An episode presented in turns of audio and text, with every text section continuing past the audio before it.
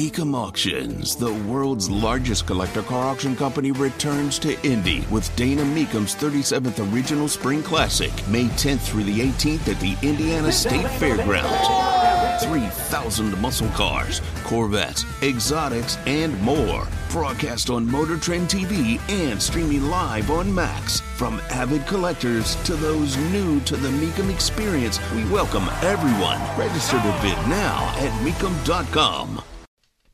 There's a growing number of Republicans opposed to banning TikTok. Well, it's not actually about opposition to banning TikTok, but it's an argument that it's at least worthy of discussion because it's a point being made. Tony Katz, 93 WIBC, good morning. Uh, Representative Thomas Massie, I should get on the show, I should reach out. Uh, he is from Kentucky, very, very libertarian minded Republican.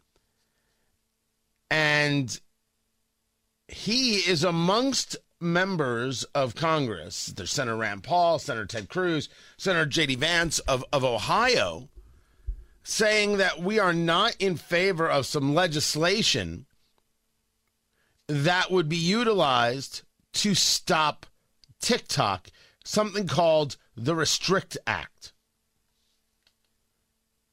The worry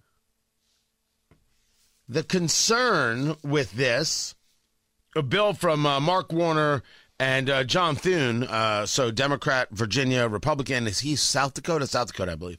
Um, would give the Department of Commerce the power to review, prevent, and mitigate information communications and technology transactions that pose undue risk. That's how it's written by Axios. Let's just go with that as our our, our baseline until we have a, a better one. That's as clear of a summation as I've seen. The argument is is that via the Commerce Department, you can now say this is a threat and therefore it has to be removed. That's a problem. And that's legitimate. That is different than whether or not TikTok should be allowed to operate. And we should separate these two things. Sometimes the answer is not legislation. I know that sounds shocking to hear. When have you ever heard anybody say that the answer is not legislation? But it's true.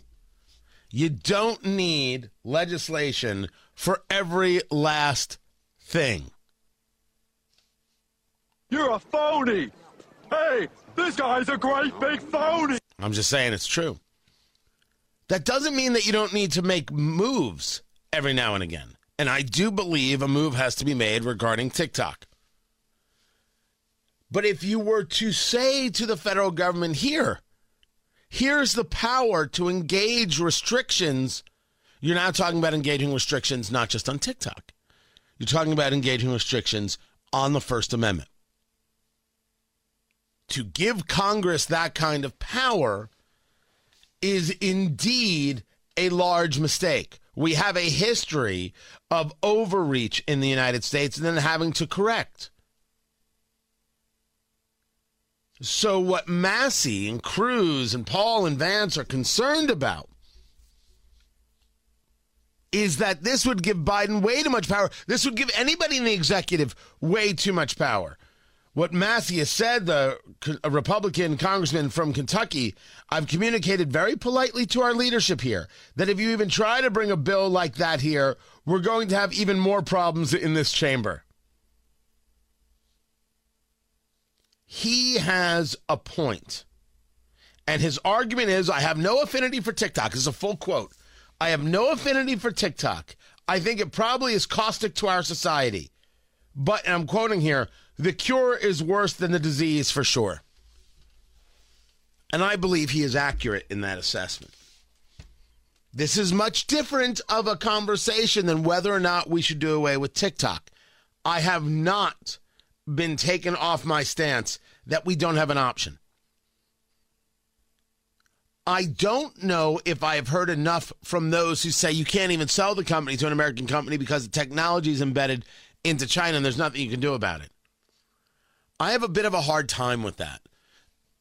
If if you tell me that the algorithm itself that makes TikTok so valuable and so popular in terms of how it provides a feed to to its user is you're not able to replace code, move code, change code to therefore have a decoupling of anything communist Chinese, I someone's got to just teach me how that works.